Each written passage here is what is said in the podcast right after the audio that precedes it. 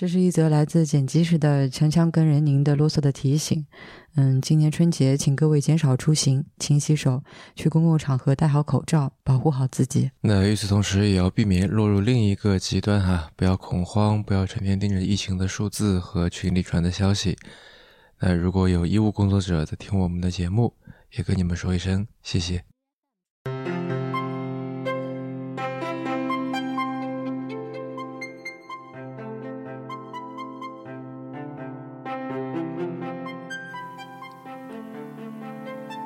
各位好，欢迎收听第一百二十四期的迟早更新，我是任宁啊。今天是农历大年初一啊，给各位拜年啦，新春吉祥，各位。那这也是我们庚子鼠年春节特别节目《迟早过年》的第二期啊。那这也是我们做《迟早过年》这个系列节目的第四个年头了哈。呃，然后提醒一下呢，今年我们还有一个小活动，就是只要在新浪微博上面转发并且评论。迟早更新，在过年期间任何一期节目微博，那就有机会获得我在上一期从伦敦大英博物馆带回来的这个小礼物哈。啊，那闲话少说，我们开始今天的节目。嗯，我前段时间去了成都出差啊，受到了朋友的热情的招待，然后他提出要吃火锅，但是我不太吃辣啊，然后我就收到了一条这样的语音：宁兄，你大冬天来成都，那就肯定吃火锅噻。你吃不得辣嘛，就吃鸳鸯锅嘛。嗯，我听说，当一个四川人说出“鸳鸯锅”这三个字的时候，他已经是相当的委屈忍让了。呃，所以呢，呃，当天还是吃了火锅。但是锅端上来的时候呢，我觉得被骗了啊，因为上海的鸳鸯火锅啊，它那个形状是像太极图形那样的，这个半红半白啊，或者说它就是两个半圆，一个红的，一个白的。但成都的这个鸳鸯锅呢，其实当只有圆心当中很小一块是白汤，啊，其他都是红的，就搞得好像红汤也是看过《孙子兵法》一样的。因为我们知道《孙子兵法》说嘛，这个十则为之，五则攻之，啊，就说你的人数比敌人多十倍呢，就可以去包围他。那个鸳鸯锅呢，我看红汤是白汤的十倍还要多。可以，好吃。这个是鹅肠，好好还没好，还不够砖，因为你现在德国的火很小，红锅就是在冒的，这种火很大。吃一个，吃一个，一定要吃一个。对对对，没得那么吓人，你看有点多涮一下就是。没有想象的辣。没有想象的辣。可以接受哈。那我们点点瑞辣哈。哎，那说归说啊，那天还是吃的非常的痛快淋漓啊，甚至后来辣的有点晕晕乎乎的。嗯，恍惚之间，眼前的那些火锅，让我忽然想到了之前读过的一本书，啊，那就是我今天打算讲的这个王迪的这本《袍哥》，啊，它的副标题叫做《一九四零年代川西乡村的暴力与秩序》。啊，听到这里你可能有点晕起来了，是吧？没事儿，那让我们一起来试着像吃四川火锅一样来读这本关于四川的书。嗯，首先，你有没有听说过“老油”这个词呢？呃，老油火锅，老油火锅其实这个样子，真正的老油哈，说难听点就是潲水油，就是莫名其妙的东西煮起的，比如上一个食客吃完了的油锅，他把里头的渣渣清了。下一个接到吃，哦，这种老油它一般就是一直在反复使用的，所以说这个老油特别香你，聚集千百个美味，还有还有食客的口水。啊，这本《袍哥》也是有老油的，那就是一份一九四六年，也就是七十多年前的一个社会学调查报告。那作者呢是当时的燕京大学社会学系学生沈宝元啊，她是个女学生。然后为什么燕京大学会在成都呢？当然是因为抗日战争了啊，跟这个西南联大是一个原因啊。调查的区域呢，离我吃火锅的地方不远啊，就在成都郊区一个叫望镇的地方。在这本书的序言里面，作者王迪这样说：这篇报告在一九四六年作为他的毕业论文完成之后，虽然一直列在燕京大学社会学系毕业论文的目录中，但再也没有人提到过。直到大约十年前。四川大学李德英教授在北京大学查阅资料时看到这篇论文，他知道我一直在关注袍哥的文献，便给我复印了一份。当时我正集中精力进行二十世纪成都茶馆和公共生活的研究，虽然觉得这份资料非常有用，但究竟该怎么使用也没有进行认真思考。这样，这份资料在我的书架上搁置了近十年之久。啊，那这里就要介绍一下王迪这位作者了哈。什么样的人是在集中精力进行二十世纪成都茶馆和公共生活的研究呢？嗯，他是澳门大学的历史系主任。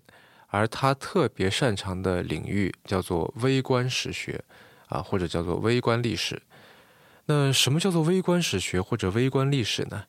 嗯，就跟四川火锅一样，他用的很多啊都是打引号的这个历史的边角料。这些下水，我们喊下水。它其实就是一开始可能那些东西是没得人吃、没人要的，便宜。哦，那往里头一探，然后。哎，好吃，确实好吃。因为这个这些下水，像毛肚，呃，还有这个腰片儿，还有就是鹅肠，像这几种，它都要烫到吃，要捏到吃，是烫火锅是最好的，而且是最匹配的。啊，如果要烫火锅去烫这些肉的话，我们觉得既在浪费肉，也在浪费这个火锅底料。有一本书在二零一九年特别火，就是马伯庸的《显微镜下的大明》。他走的也是以小见大的路子，但是马伯庸这本书是通过整理多方史料啊，来还原一些可能主流史书里面语焉不详的历史事件，讲的不是呃普通老百姓的吃穿住行、喜怒哀乐啊，所以呢，严格来说，它不算是微观历史。那第一个从类似微观史学或者我们说微观历史的角度来研究中国的呢，是大名鼎鼎的历史学家石景谦啊，Jonathan Spence。那他写过一本书，叫做《王室之死》，那英文是《Death of Woman Wang》。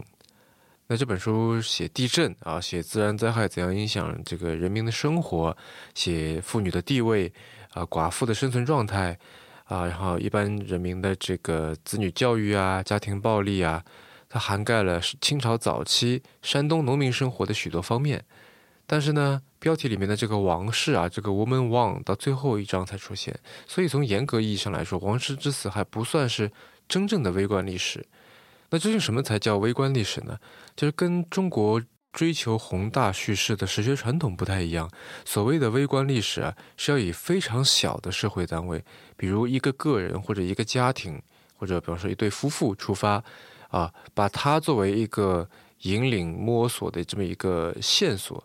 然后去怎么说举轻若重的啊，去从他们的角度去重建过去的一个呃社会的一个场景，或者说一个基层的场景啊，说去重建人们的生活方式和心理状态。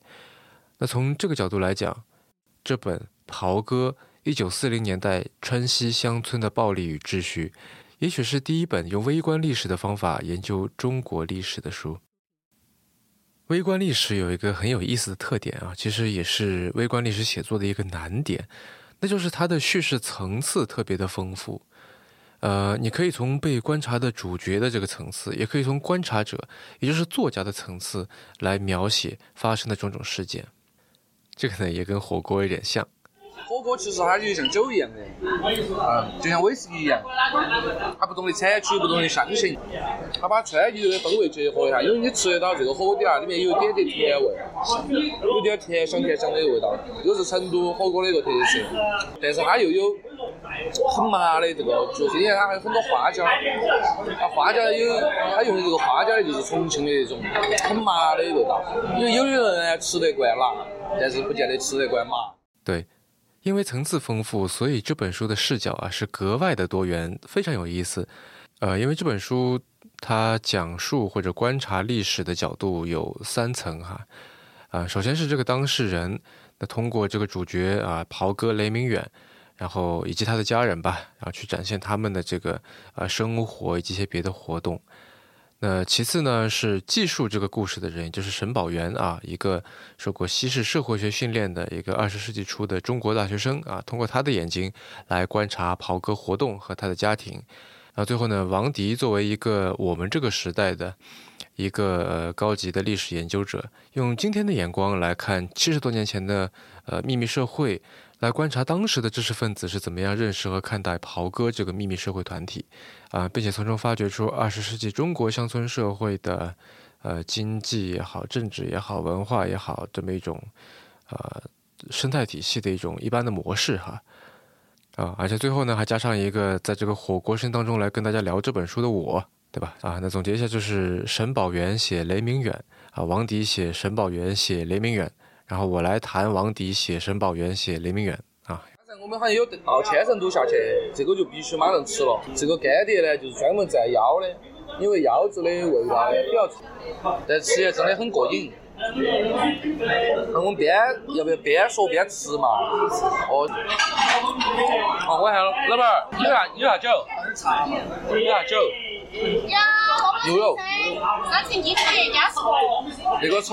好，那让我们来聊聊这本书吧。这本《袍哥：一九四零年代川西乡村的暴力与秩序》。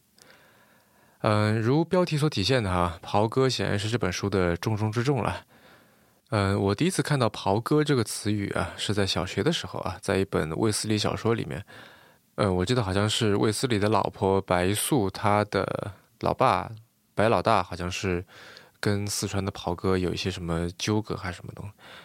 那撇开这些哈，我们知道李杰仁有一个很有名的小说叫做《死水微澜》啊，讲辛丑条约签订前后时期的那个那个社会故事，它也是发生在四川的啊。李杰仁也是成都人了。然后它里面也有个主角，也是袍哥。呃，什么是袍哥呢？袍哥就是哥老会啊，他跟洪门呢，呃，也就是《鹿鼎记》那个韦小宝加入的天地会哈，啊还有青帮啊，就是杜月笙在的那个组织，袍哥、洪门、青帮在一起啊，被称作清朝三大秘密结社。呃，袍哥可以说是从清朝到民国，在四川社会影响最大的秘密社会组织。它的影影响力可以到大到什么样的地步呢？大到这本书里说啊，据说百分之七十的四川男人在那个时候都是袍哥，对吧？这是也是一个什么概念？相信大家可以想象。那也许你会说啊，既然袍哥占到了这么大的比例，难道还可以被称作秘密吗？嗯，的确，如果所谓的秘密被大多数人所知道的时候，那秘密也就不称其为秘密了。那换句话说，秘密组织也就不称其为秘密组织了。但是呢？王迪发现啊，当时的人们，包括报刊媒体、学术研究里面，依然沿用了这个秘密组织这个称呼。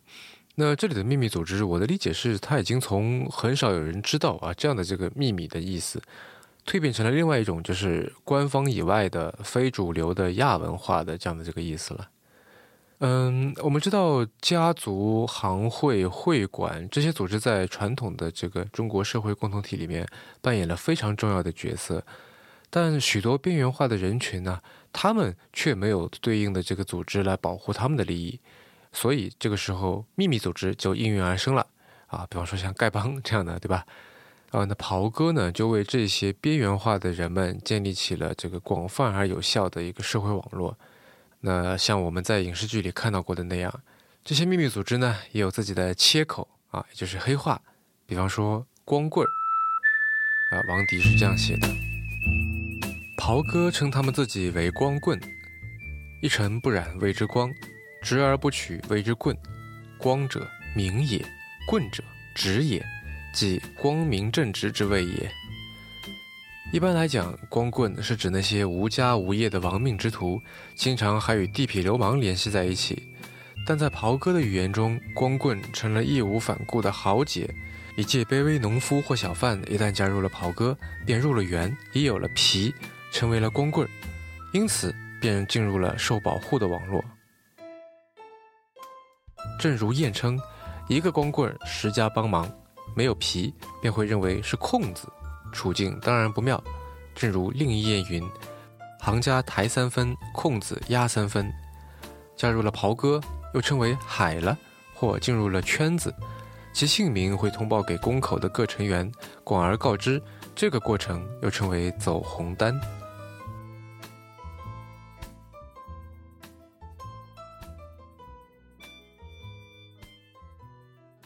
嗯，这里面有些词啊，我们到现在其实都还在用啊。比方说“落马”，那它本来是指的是袍哥遇难啊，现在指的是官员因为这个违法乱纪的事情而下台了啊。我们就说某某谁谁谁落马了，一直沿用到现在。那袍哥之间沟通不只是用词，它还有很多别的一些特殊的方式。那比方说袍哥做的这个事情啊，这这个后面会说到了，它有可能会导致一个光棍要陷入不得不走上逃亡之路的一个困境啊，或者说这个袍哥要出差，他跑到别的地方去，或者说他这个在 A 地起了冲突，要去 B 地去求援。那这个时候他出去了啊，行走江湖，那么一路上总需要有人照应喽。这个时候光棍啊就会去找当地的袍哥组织，但是你毕竟人生地不熟，袍哥呢也没有什么袍哥证，对吧？能能证明你的身份，那怎么办呢？啊，如果一个外地的袍哥成员想要跟当地的袍哥首领在一个茶馆里面会面，王迪写了这么一个场景：他进入茶馆后，找一张空桌坐下。茶端上来后，也不急着喝，而是把茶盖斜放在茶托上，不吭一声地坐着，表示在等着什么人。从其姿势，堂官便知道他可能是同道中人，便装着不经意地问道：“从远方来？”于是造访者报出姓名和工口，由熟悉袍哥这种程序的茶馆老板报告给管事，管事则出来向那位避难者盘问各种问题。回答必须恰当，用词准确。如果他证明他冒犯了政府法令，管事便将收留他，或给他提供各种盘缠、衣物等等，使他能够到达另一目的地。那王迪这本《袍哥》的主角之一雷明远啊啊，那补充一句，雷明远其实不是他的真名啊，而是沈宝元在这个这份调查研究里面为了隐藏当事人的身份啊，给他起的一个假名。那么王迪继续沿用了雷明远这个名字，那我们也就继续用啊。那么这个雷明远，他就是一个光棍，他是一个袍哥的首领啊，逃过两个老婆，生过三个孩子。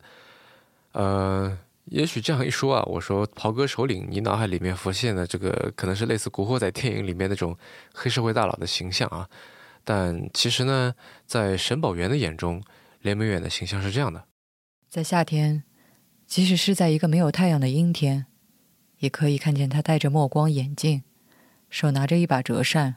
穿着黑绸短衫、黑裤，背后系着一顶草帽，匆忙的向殿上走去。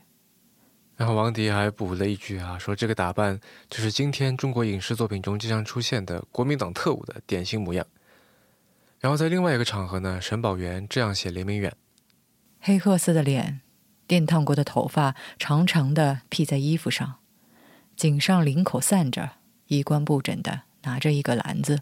啊，好像模样也不算太吓人啊，啊，而且呢，从经济阶级上来说啊，雷明远其实只是一个佃户，啊，他佃了四十亩田啊，地主是成都的有钱人家。不过虽然他是佃户啊，但他自己亲自不下田，而是呢雇了长工来种地，然后呢这个给人一点分一点粮食和一点工钱啊，忙的时候再请几个短工，呃，听上去好像还行，对吧？但其实除了要按时交地租之外呢，从这个田里面收上来的水稻和麦子。百分之九十都是归地主的，而且它还有一个最低限度啊，就是假设碰上什么大旱啊、呃虫灾啊或者洪水啊，佃户还要把不够的这个粮食给补上，那这听上去就是一种剥削与被剥削的关系。申报员这样写：地主剥削农民的情形，即使是在一个袍哥的家庭，也依然没有例外。然后王迪就抛出了一个我也很想问的问题，他说。这地方上像袍哥首领这样的这个有权有势的人啊，怎么会仍然在经济上处于被剥削的地位呢？就难道他们不可以利用暴力这个逼迫地主，然后让他们做出让步吗？对吧？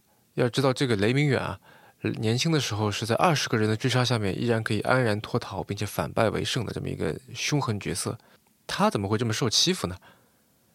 王迪的解释角度就很有意思，他说这是契约精神的缘故，他这样写。川西平原是一个独特的地方，在共产主义运动中，川西农村基本上没有扮演任何角色。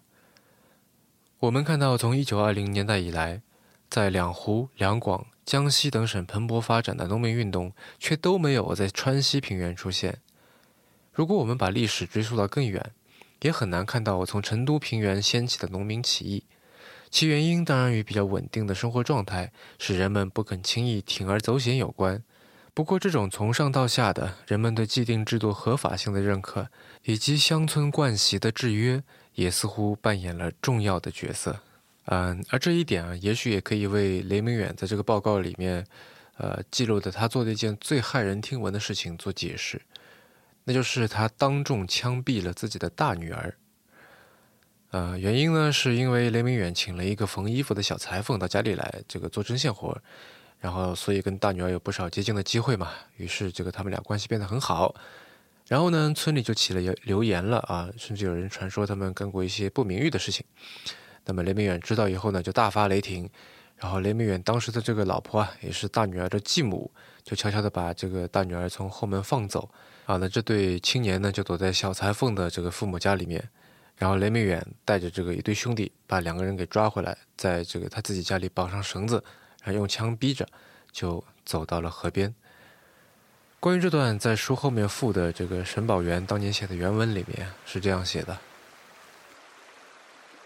雷大爷的眼气直了，他的声音颤抖着，女儿的脸也变为青白色。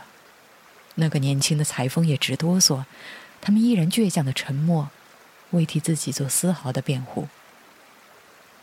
这是一个行将押赴沙场的行列。父亲对他亲生女儿开枪了。很多村人不敢出来看这一副悲痛的场面，他们在屋中偷偷的哭泣着，私语着。默祷着，好心肠的人赶着出来拦阻这杀气腾天的父亲，然而他却怒吼了：“妈的，哪个要劝老子，就连他也一起开刀！我的手枪是不认人啊！”就因为这样，很多人生气的退了回来，有的人吓得再也不敢言语了。他们唯有静静的等候在河边杀人。因为大爷凶狠的脾气是街坊们常常亲身领受到的。他们一直的走到河边去，年轻的一男一女被绳绑着走在前面，第二个跟着的是拿着枪的父亲，第三个是拿着蜡烛、前指在哭泣着的雷大娘，随后跟着是社团中的几个兄弟。临行之前。父亲在说了：“大女，没事儿就不要回来啊。”是。父亲又说：“不要回来，把屋头弄得乒乒乓乓的。”是。你要报仇去找那个害你的，不要找我。是啊。年轻的女儿依然埋着头应声的回答。砰的一声，开枪了。先被打在河里的是那个男孩，紧接着的第二声便是二女子也被打下了河里。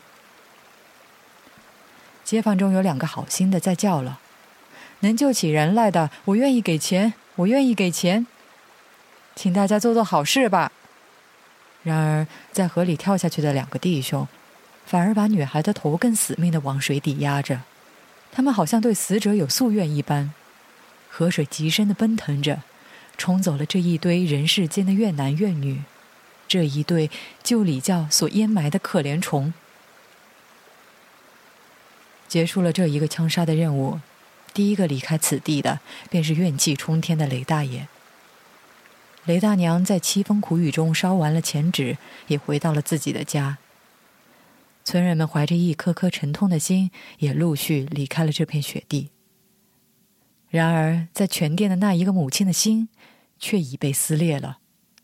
一个旧家庭的女人，面对着这切身的悲剧，在维护家庭体面及丈夫威望下，使她不敢大声哭出来。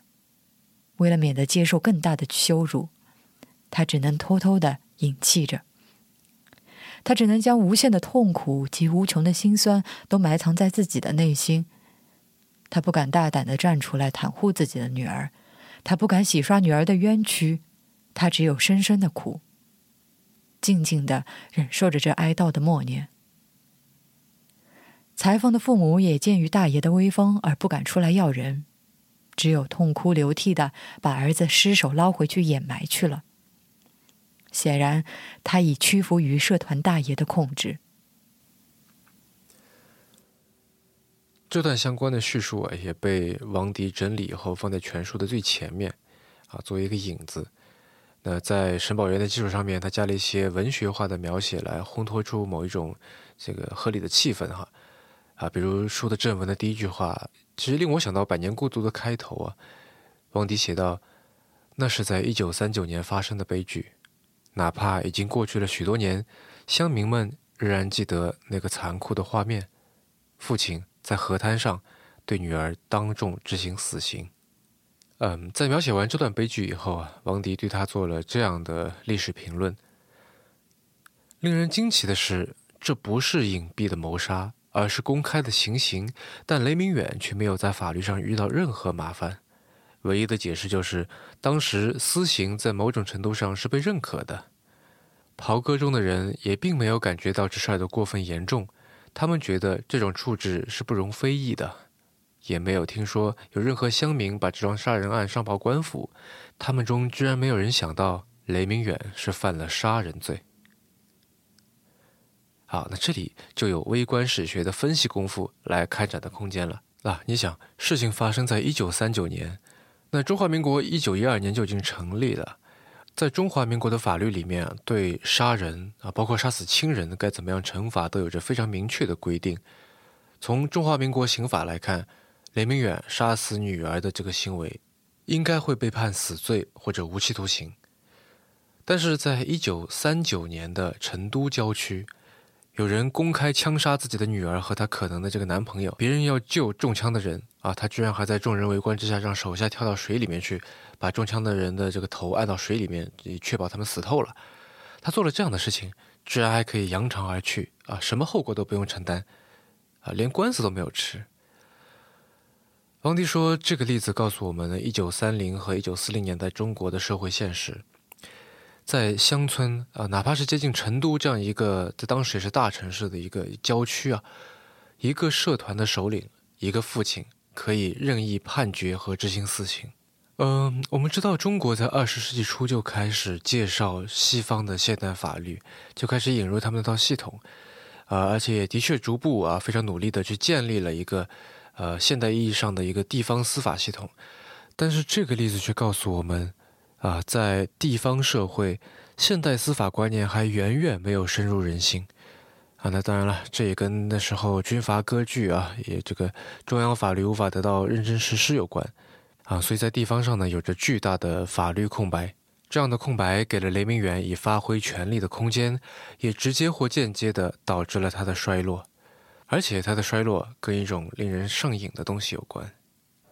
还有就是，其实我们吃火锅人都比较馋，一开始就报道那种联想的就是毛肚，联想的就是这些鹅肠，嗯，所以说针对性比较强的是，必须要先把这些吃够了，把瘾过了。嗯，以前老成都的火锅吃了以后。就在一个星期，咋个你都要去吃个两三道，因为你不吃，整个心头就不舒服。呃，我们后头发现，可能是因为老成都火锅还要加那个罂粟壳，它算不算变相在吃毒品哈？那个炒料。哦，哎呀，炒料的时候，他会把那个罂粟壳壳放到里面一起炒。哦，把罂粟壳加进去的时候，还容易吃上瘾。那当然了，令他上瘾的不是火锅，而是鸦片。其实从清末到民国。呃，官方的态度啊，他们一直是以法规和政策来禁止鸦片的。在这个一九一二年宣告中华民国临时政府成立之后不久的这个三月二号，临时大总统孙中山就颁布了这个一个叫《大总统令禁烟文》，然后统领全国禁止鸦片。但是呢，虽然在中央政府对鸦片一直是禁止的这么一个态度，但是由于军阀混战，各路军阀为了这个供给战争的需要啊。尽可能的这个多赚钱啊，多养兵，因此呢，对鸦片种植采取一个放纵的态度，而雷明远就开始抽起了鸦片，啊，那这个时候他已经因为没有按时交地租，已经失去了他这个店的那四十亩田，啊，那那个田被地主转租给了别人，那就在这个时候他开始抽鸦片了，嗯，鸦片一方面使得家庭开支进一步的加大，二方面呢也让他的身体垮掉了。沈宝元的原文里面这样说：形容枯槁的脸型，皮包骨的身材，他丧失了所有魁伟的体格与英雄的气概，他没有精力管理社团的一切活动了。我们现在过年，大家可能过得很热闹。一九四六年，也就是七十四年前的那个春节，雷明远他们雷家过得非常的冷清。雷明远把烟具带回家，然后躺在床上抽啊。他的剩下的两个孩子啊，一个儿子一个女儿，都劝他，啊，跟他讲吸鸦片的坏处啊什么的，让他再把家业给撑起来。啊，可能是过年吧，然后雷明远就就答应了，然后一家人都非常的高兴。但是才到正月初五啊。雷明远又开始每天在烟馆里面耗着，然后到了正月十五呢，家里就连买菜的钱都拿不出来了。嗯，而且在这样的时刻啊，雷明远居然还想着再讨一个老婆，然后雷大娘就他的他的这个现现在的这个老婆非常的不高兴，就跑到这个社团里面去闹，然后这个袍哥的管事呢就去找雷明远啊，也碰了钉子，然后气不过啊，就跟雷大娘说说雷明远既然这么的神气啊。不看重兄弟伙的这个情分，那你雷大娘只管向法院去告好了，对吧？告他重婚，那出了事儿由我们弟兄替你撑腰。这样的风声传出去以后呢，雷明远的态度就变了，就他知道自己不能在一个社团领袖的这么一个身份来漠视国家的法律啊，他再也不能也没有能力在这个一批兄弟当中耀武扬威了，他的黄金时代已经过去了，嗯。同时，其实整个袍哥的黄金时代也已经过去了。沈宝元的记录基本上到这里就已经结束了。由于他隐去了主人公的真实姓名啊，甚至他连真实地点都不知道，这个望镇在哪里也是王迪考证出来的。嗯，王迪和我们其实都无法知道雷明远究竟是谁，也不知道他的人生的结局啊。啊，我们甚至不知道他是不是活到了一九四九年解放军的到来。对于他的结局呢？王迪是这样推测的：如果他能活到一九五零年，我想他的结局会有以下几种可能：一，作为袍哥首领和引起民愤者被镇压，毕竟他杀死女儿的事儿在地方广为人知；此外还有其他命案；二，受到惩罚，在历次政治运动中受到冲击，但是得以活命；三。由于到一九四九年，他已经穷极潦倒，没有受到新政权的打击，在共产党依靠贫农的政策下，作为一个佃户，他可能不会受到什么为难。在土改运动中，已经不是袍哥首领的雷明远，或许还能以佃户的身份分到一块田地。嗯，刚才说了啊，在这本书后面的附录里面呢，有王迪整理的申宝元当年的调查报告啊，一标题叫做《一个农村社团家庭》的这个全文。然后你读完王迪写的这个部分，再来读申宝元的原文，嗯，有点像吃火锅最后那碗酸辣粉儿。一般来说，都跑不脱的是粉儿，因为这个粉儿呢，它是吸这个火锅之精华。让它慢慢在里头炖，慢慢在里头煮。最后呢，每一个人把它这个粉儿捏到碗头，再加点醋，就把这个酸辣粉儿就吃了。因为这个酸的这个味道，我们其实在吃的这个过程中没有咋个在这个我们油碟里头加醋，但是最后这个粉儿加进来以后一定要加醋，倒点醋进来，等儿你可以告一下，还巴适得板，真的是说那么多都无法形容它的美味。哦，像我们成都人说，就是好吃、稳当、巴适，哦，安逸。在调查报告的末尾，雷美远搬家了。申报员是这样写的：一个将近日落的黄昏，当山上的小鸟正在建筑一个新的巢穴的时候，在往城西走的路上，看见青渠黄瘦、俨然一副皮包骨的雷大爷，挑着一担日用的家具，后面跟着的就是雷大娘。他的第二个同甘苦的妻室，在这狭小阴暗的两间住屋里，把烧烟馆的家具都一起搬来了。在这里又继续经营了贩卖鸦片的行业。雷大爷就是中天躺睡在榻上，过着烟瘾。也许在这新居，他会断送未来短促的余生。好了，那就聊到这里吧。火锅也吃完了，雷明远的人生早已经结束，我们的人生还要继续啊！我们的节目明天还要继续日更。